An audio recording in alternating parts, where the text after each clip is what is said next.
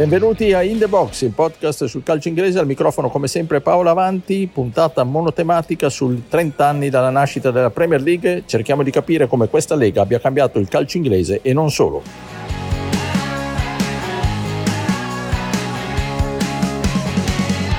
So if you think about where English football was 30 years ago, I don't think we lag behind anymore.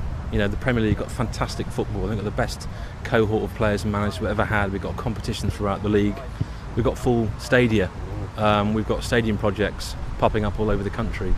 Um, it's a much safer, we've got problems, but it's a much safer and more inclusive place. Um, and I think just from English football perspective, our national teams are, are all really competitive. Um, our teams are leading in Europe, and of course, the football play, um, the Premier League plays a big role in the economic and social fabric of this country. So I think it's been transformed in the last 30 years, and we're really proud as well to, to, to fund different parts of the game in the communities in which uh, football clubs exist all over the country. È giustamente orgoglioso Richard Masters, amministratore delegato della Premier League, l'avete sentito, nel fare un bilancio di quanto questa lega in 30 anni abbia cambiato il volto del calcio inglese.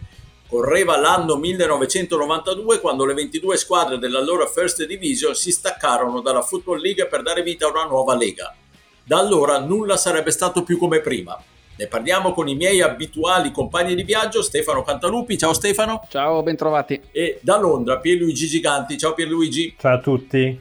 E abbiamo il piacere di parlare della Premier League anche con il nostro collega ed esperto di sport ed economia per la Gazzetta dello Sport, Marco Iaria. Ciao Marco. Ciao a tutti. Allora Marco, quanto è stata importante la nascita della Premier League e cosa rappresenta oggi per il calcio mondiale? Io partirei da qualche cifra e poi ci ragioniamo sopra perché eh, sono davvero rivelatrici alcuni, uh, alcune cifre. Eh, nel 1991-92, quindi la stagione prima della scissione, i diritti televisivi eh, in Inghilterra valevano 15 milioni di sterline, cioè che al cambio dell'epoca equivalevano a circa 17 milioni di euro. Noi adesso siamo all'inizio del nuovo ciclo di vendita dei diritti triennale 2022-25 e il valore è schizzato a 4,1 miliardi di euro, peraltro con eh, lo storico sorpasso dei diritti esteri su quelli eh, domestici. Pensate che i diritti esteri eh, valgono 2,1 miliardi a stagione, eh, cioè 10 volte più della Serie A. Per concludere, poi ci ragioniamo sopra, eh, se immaginate il valore dei diritti televisivi di tutto il calcio globale inteso come campionati domestici, quindi come una torta, ecco, la Premier League occupa quasi metà di questa torta, il 44%. Perché ho citato, uh, tra le altre cose, in particolare dando enfasi ai diritti esteri? Perché il grande successo della Premier League deriva innanzitutto dalla capacità che hanno avuto all'epoca e continuano ad avere tuttora sia i manager che gestiscono la Lega, sia i proprietari e i manager dei vari club, eh, di internazionalizzarsi. Cioè la Premier League eh, è stata concepita eh, nel 92 come un format eh, da esportare in tutto il mondo, chiaramente il vantaggio della lingua inglese e la rete dei paesi del Commonwealth no? ha dato all'epoca una spinta formidabile che diciamo, altre leghe eh, non possono avere, però poi eh, quella, uh, quel vantaggio competitivo uh, è, uh, è, stato capitalizzato, si è moltiplicato tanto da costruire un, un successo globale, cioè il campionato calcistico inglese è la lega sportiva per eccellenza, quella sicuramente più globale, anche se dal punto di vista dei ricavi complessivi è seconda alla, alla, eh, NFL, che però è molto molto territoriale. Invece se noi dobbiamo immaginare un torneo che dura uh, tutto l'anno e che ha una capacità di uh, interessare il pubblico che va dall'estremo oriente agli Stati Uniti, ecco noi uh, non possiamo che pensare alla Premier League. questo si è sviluppato nel corso dei decenni um, sia dal punto di vista sportivo tecnico, e qui siete più bravi uh, voi di me a, a, a, rifletterci, uh, sia da quello economico-commerciale. Loro sono partiti eh, da un'apertura verso i tecnici stranieri, no? l'esempio di Wenger con quello che ha portato anche dal punto di vista della, eh, della preparazione atletica, de- dell'alimentazione, no? è stata una sorta di rivoluzione in quei anni. Um, per poi passare a, a, a contagiare, diciamo così, l'assetto azionario dei club, per cui Adesso eh, attualmente ci sono 16 club stranieri, cioè in mano a proprietari stranieri eh, su 20 e 5 dei Big Six addirittura. Eh, l'esempio più clamoroso è quello del Manchester City che eh, apparteneva all'epoca a un imprenditore di Manchester locale che commercializzava eh, impianti stereo e che adesso è un club stato che appartiene alla famiglia reale di Abu Dhabi. Poi hanno, eh, non si sono fermati a questo, hanno ragionato come prodotto collettivo, quello che manca eh, alla Serie A per esempio, e cioè hanno formatizzato questo campionato da tutti i punti di vista, eh, dall'aspetto più banale, cioè la scenografia eh, televisiva, eh, il manto erboso, le tribune, l'illuminazione, eh, uno spettatore da qualsiasi parte del mondo osservi nel momento in cui accende la televisione, ah, capisce subito che quella è una partita della Premier League. E poi dal punto di vista squisitamente commerciale del marchio, Uh, sono andati in giro a fare tournée uh, portandosi dietro uh, diverse squadre, um, hanno lavorato alla cura del prodotto 365 giorni l'anno, non soltanto nel momento in cui c'è la vendita dei diritti televisivi.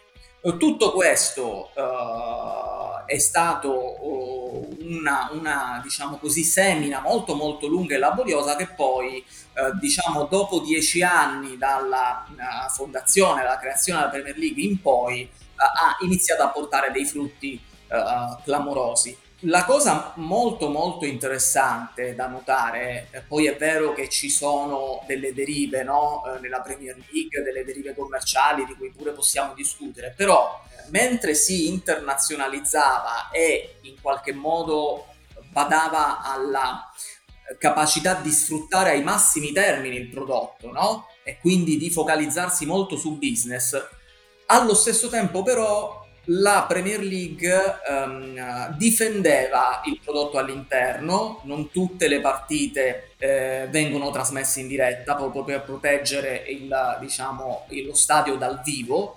Eh, hanno lavorato innanzitutto eh, sulla, sull'impiantistica e sull'ordine pubblico. Non dimentichiamo che venivano da, dagli anni dell'uliganismo, dalla, dalle tragedie degli anni Ottanta, dalla, eh, dall'esclusione dalle, dalle coppe europee e c'è stato un intervento pesante dal punto di vista della prevenzione e della repressione del governo, del governo Thatcher, ehm, in qualche modo per brutalizzare eh, hanno, eh, diciamo così, eh, ripulito, tra virgolette, eh, gli stadi allontanando uh, la working class anche attraverso una politica dei prezzi no? che poi ha suscitato anche delle critiche eh, e tuttavia eh, gli stadi hanno ripreso a popolarsi e eh, adesso hanno un indice di riempimento che è del 95, del 93, del 98% a seconda delle circostanze, quindi stadi tutti pieni. Eh, è chiaro che noi eh, se ci eh, immaginiamo le curve degli ultras in Italia quelle non, non, si vedono, no? in Inghilterra sembra di assistere a, a uno spettacolo teatrale quando si va in tribuna in Inghilterra, ehm, però è anche interessante notare eh, una trasversalità di pubblico, vengono da tutto il mondo, c'è il turismo sportivo che è molto eh, importante e peraltro eh, questa loro maturità raggiunta, no? Eh, parliamo di eh, livelli ormai incredibili dal punto di vista globale, li ha portati a uh, in qualche modo ragionare su, su un ritorno alle origini. Uh, l'anno scorso uh, c'è stato un, prigio- un progetto pilota che è stato portato avanti tra l'altro anche da grandi club come Chelsea, i due di Manchester e il Tottenham, per tornare alle cosiddette safe standing area, e quindi queste, questi settori composti all'impiedi che caratterizzavano no? le tribune eh, e gli stadi eh, d'Inghilterra ehm, e che però vennero bandite proprio per i motivi di cui parlavamo prima, per la violenza, l'ordine pubblico. Ehm, eh, con le dovute cautele, anche con le soluzioni ingegneristiche che sono ora a disposizione, eh, questo strumento che in qualche modo riporta un'idea romantica no, e passionale del calcio eh, è stato eh, tirato fuori nuovamente e uh, probabilmente noi vedremo uh, sicuramente a livello uh, cioè con alcuni accorgimenti flessibili uh, un ritorno di, queste, di questi settori composti all'impiedi e magari con prezzi economici proprio per consentire a un certo tipo di pubblico anche di tornare a frequentare gli stadi. Eh, poi possiamo parlare anche, eh, come dicevo prima, prim- delle derive, no? degli eccessi, del tentativo dei grandi club, i cosiddetti Big Six, di in qualche modo rompere no, questa idea del socialismo dei diritti televisivi, eh, però stiamo parlando di un sistema che dal punto di vista della managerialità, della visione, dei risultati economici e sportivi è nettamente avanti rispetto a tutti gli altri. Sarebbe davvero miope da parte delle big della Premier League rompere questo sistema perché eh, l'equilibrio è una delle forze della Premier League, la capacità delle squadre medio-piccole di costruire squadre competitive che ce la riescono a giocarsela con le grandi, perlomeno nella partita singola, come ha dimostrato eh, nell'ultimo weekend il Brentford con il Manchester United, è uno dei fattori che rendono la Premier League appetibile sia sportivamente che proprio come prodotto da vendere. Marco, dopo torniamo da te. Eh, Stefano, questa grande cavalcata eh, della, della, Premier League ci ha regalato, adesso parliamo più dell'aspetto sportivo che di quello economico, anche tanti volti, fa, tanti momenti sportivi bellissimi, tanti record, tanti grandi nomi. Sì, assolutamente, e fa abbastanza impressione guardando un po' i numeri, i record della Premier League, eh, vedere quanto Manchester United ci sia e quanto triste sia la situazione attuale dei Red Devils. Adesso faccio qualche esempio. La premessa è che purtroppo se c'è una cosa brutta della Premier League, e lo ripetiamo in varie occasioni, è che dal punto di vista del record, della statistica così, crea un discreto caos perché troncare le statistiche al 1992 per la First Division e poi invece eh, considerare la Premier League come se fosse un altro campionato nato nel 92 che arriva fino ai giorni nostri rende spesso più complicato andare a fare le statistiche globali, insomma, però noi in questa puntata del podcast ci stiamo concentrando sulla Premier League, allora sulla Premier ci sono solo sei squadre che si sono giocate tutte e 30 le stagioni e tutte le 1152 partite disputate finora, che sono appunto lo United, l'Arsenal, il Chelsea, il Liverpool, il Tottenham e uno penserebbe il Manchester City, invece no, l'Everton, perché i più giovani tra i nostri ascoltatori magari pensano che il City sia sempre stato questo e invece non è proprio sempre stata così. C'è stata un'epoca in cui i giocatori più rappresentativi del City erano King Klazze e gente di questo genere, icone meravigliose, però insomma non proprio lo squadrone di Guardiola di adesso, mentre invece l'Everton che fa una fatica pazzesca a restare in Premier League nell'ultimo periodo e che si è salvato quasi per miracolo l'anno scorso, se le hai fatte tutte e tra l'altro anche alcuni dei record meno positivi perché insomma se hai fatto 30 stagioni di Premier League i record assoluti in negativo magari te li becchi. Non come il Sunderland chiudendo il discorso squadre che ha 200 no, meno 292 di differenza reti in Premier League. cioè, nelle 16 stagioni che i gatti neri si sono inflitti in Premier League, diciamo che sono più le volte che hanno esultato i tifosi avversari, contiamola così. Mentre invece il povero United di questo periodo può consolarsi con eh, il record di Premier League vinte che sono 13, ha fatto più secondi posti di tutti, anche 7, più volte di tutti tra i top 4, 25 su 30 e 30 su 30 nelle migliori 7, ovviamente gol fatti, differenza reti, punti, tutto assolutamente di, di marca dei, dei Red Devils. Venendo invece, poi chiudo ai giocatori, parlavi di icone, una ovviamente anche di questo Manchester United è Cristiano Ronaldo, che però, insomma, al di là del periodaccio che sta attraversando, non è in lizza per superare tanti record assoluti in Premier League, avendo giocato in Liga e poi anche in Italia una gran parte della sua carriera. Tra chi può avvicinare qualche record, vabbè, Ronaldo potrebbe avvicinare quello delle punizioni, che è di Beckham con 18, poi c'è a sorpresa, questo magari non lo pensereste, Ward Prowse del Southampton a 14, che per come sta tirando Ronaldo le punizioni negli ultimi 150 anni della sua carriera, eh, ho l'impressione sia più candidato di Ronaldo a superare Beckham, Ronaldo ne ha 12 segnate in Premier League. E poi ci sono i record insomma quelli assoluti, Shearer assolutamente inarrivabile per i gol fatti, il migliore è Kane che adesso al prossimo gol, sta, il migliore di quelli in attività è Kane che staccherà Agüero al prossimo gol fatto e probabilmente può puntare Rooney che è al secondo posto ma Shearer ha 260 gol in Premier League e per Kane sono 184. Presenze, tutti dietro Gareth Barry, che ne ha 653, il più avanti tra quelli in attività è Milner, che ne ha 588, e chiudo su di lui dicendo che è anche quello che è entrato più volte dalla panchina e qui non è nelle statistiche ma è una cosa che ho letto quest'estate e mi fa sempre impressione è il giocatore che ha sempre i migliori test atletici del Liverpool a ogni preparazione estiva e nel Liverpool due o tre atleti non faticherete a individuarli. Dato davvero pazzesco. Pierluigi, ci ricordi quel primo weekend di Premier League? Sì, ehm, intanto parliamo del eh, Ferragosto del 1992 perché si giocò tra il 15 e il 17 di agosto di quell'anno. Come dicevi tu, Paolo, le squadre che arrivavano dalla vecchia First Division erano 22, quindi non le 20 attuali, e ehm, tra le formazioni che attualmente sono in Premier all'epoca ce n'erano 12, che sono il Manchester United, il Tottenham, il Liverpool, il City, Arsenal, Chelsea, Everton, Aston Villa, il Leeds United, il Southampton, il Crystal Palace e il Nottingham Forest. Le altre 10 ve le nomino eh, perché è interessante andare a capire dove sono finite adesso. Erano il Norwich, l'Ipswich, le due di Sheffield, il Middlesbrough, il Blackburn Rovers, il QPR, Coventry, Wimbledon e Oldham, che in questo momento sono spalmate tra Championship, League One, League Two e Vanarama National League. Non diciamo chi è la colpevole del, della Vanorama National League, se no Stefano... Ho un sospetto, sempre... Pier, però magari poi vado a controllare.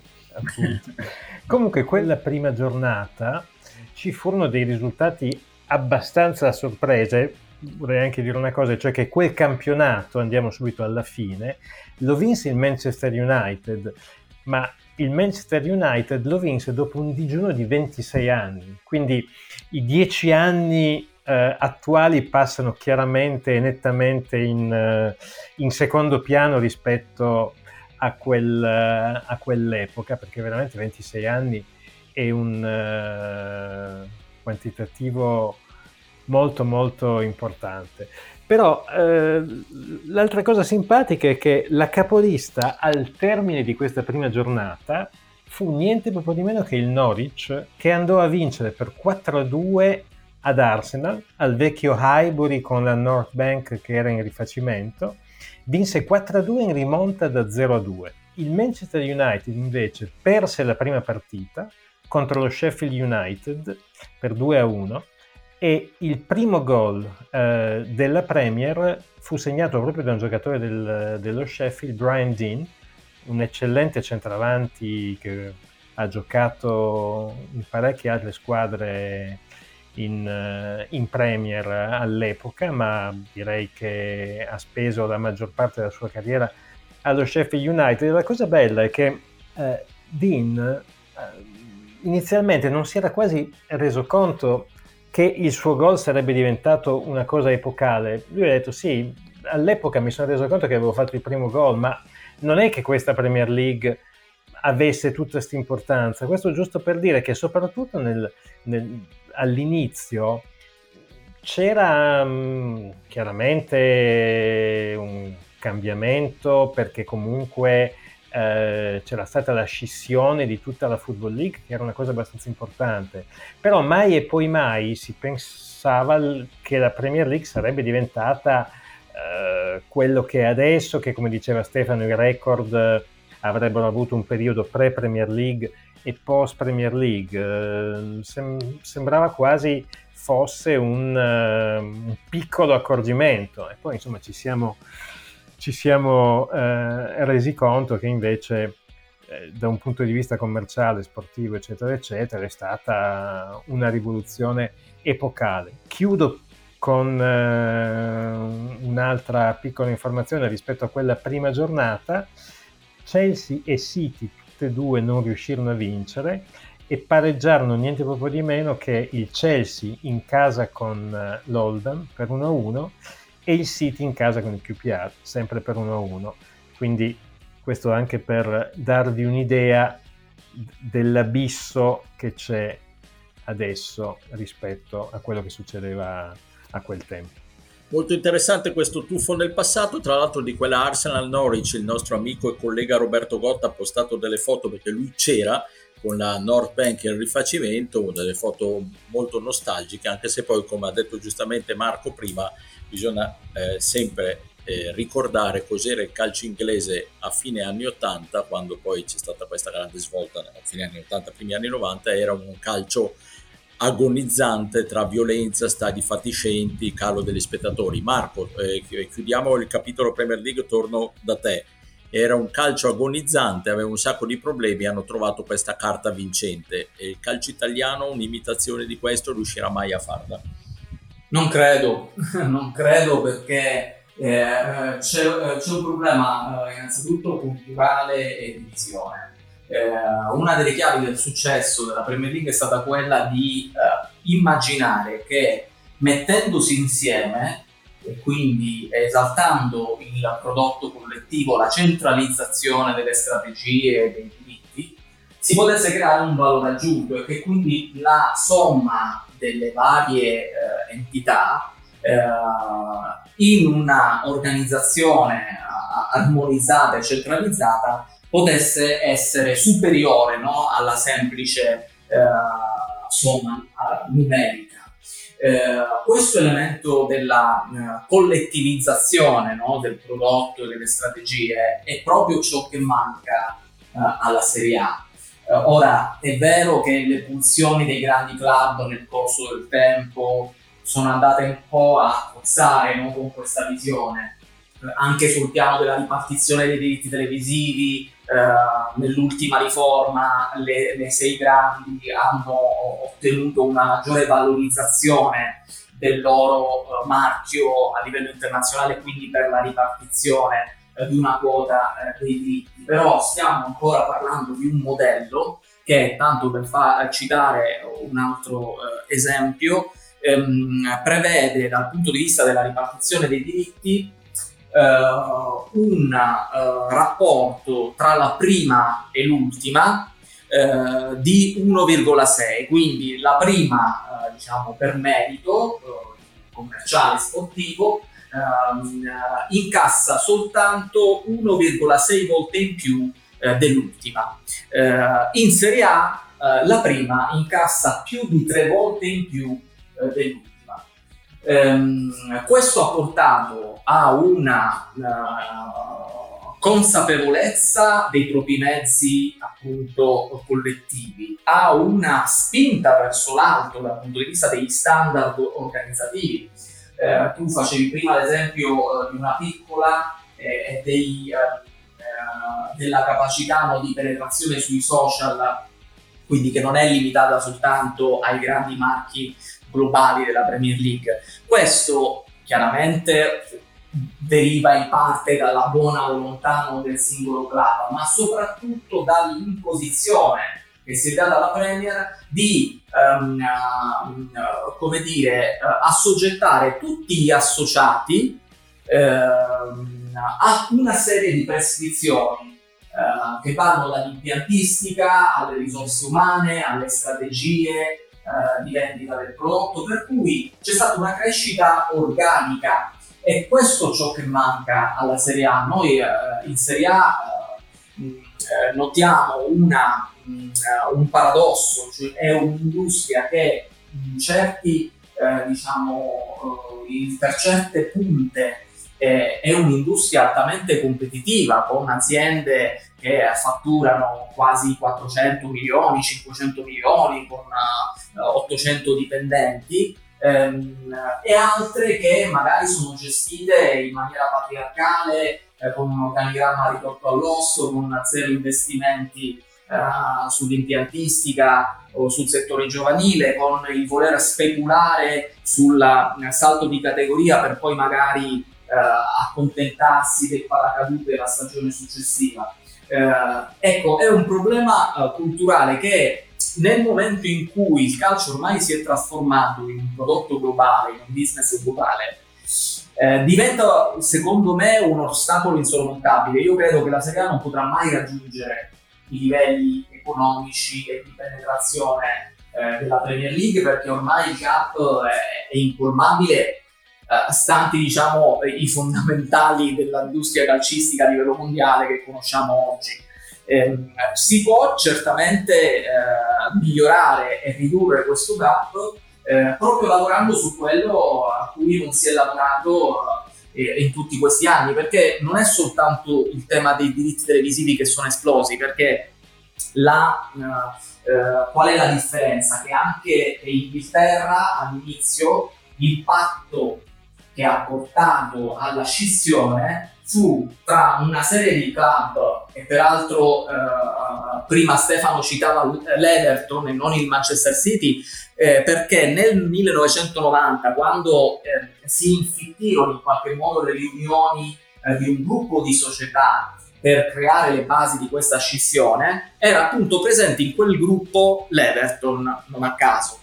Ehm, dopo una serie di trattative, interlocuzioni anche con ITV, un'altra TV britannica, eh, alla fine si misero d'accordo con Murdoch e quindi questo patto con Sky B che diede il là a questa scissione dal punto di vista della ragione d'essere commerciale, ma non si sono fermati a quello, perché se si fossero fermati alla diciamo rendita dei diritti televisivi sul fronte domestico e quindi al semplice sfruttamento di un'ondata che c'è stata in tutta Europa, cioè quella dell'avvento delle, dei TV e quindi della, eh, diciamo, eh, dell'abitudine per il tifoso di pagare per vedere le dirette delle partite, eh, se si fossero fermati a quello non avrebbero costruito una, un colosso del genere. Eh, invece la Serie A si è fermato a quella rendita eh, costituita da un fattore esterno, appunto, cioè quello dell'attento delle TV,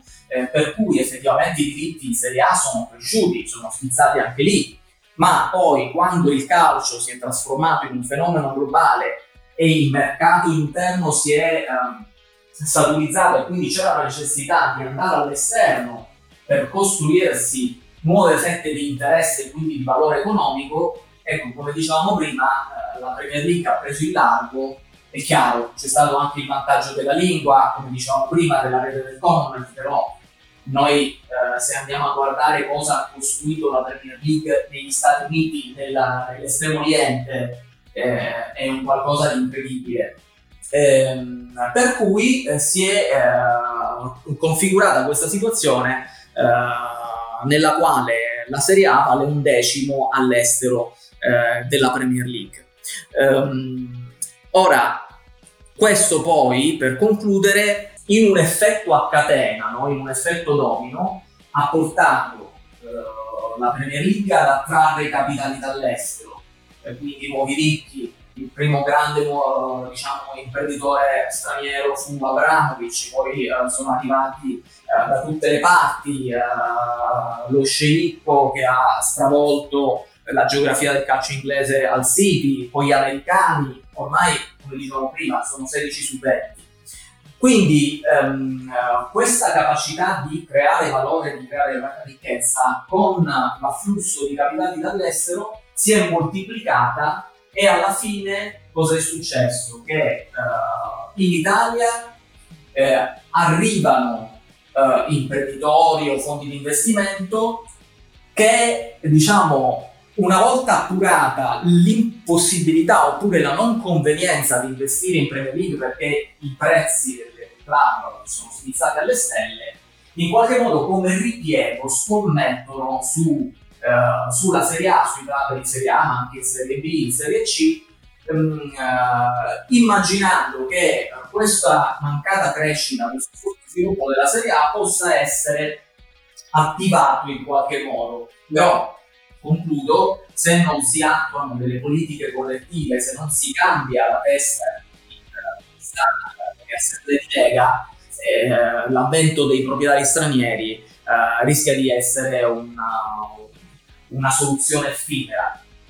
occasione, grande occasione persa se pensiamo al prestigio che aveva il calcio italiano proprio negli anni della nascita della Premier League, che eh, era era il top eh, nel mondo e quindi aveva anche un valore commerciale potenziale molto alto. Va bene, grazie Marco Iaria, ci hai come sempre con grande chiarezza spiegato bene il punto della situazione. Grazie mille. A voi, alla prossima. Chiudiamo dunque qui questa puntata monografica dedicata ai 30 anni della Premier League con l'interessantissimo contributo di Marco Iaria e vi diamo appuntamento alla prossima settimana in cui torneremo a parlare della Premier League di oggi. Grazie a Stefano Cantalupi, ciao Stefano. Ciao, alla prossima. E un grazie al londinese Pierluigi Giganti. Ciao Pierluigi. Ciao a tutti, alla prossima.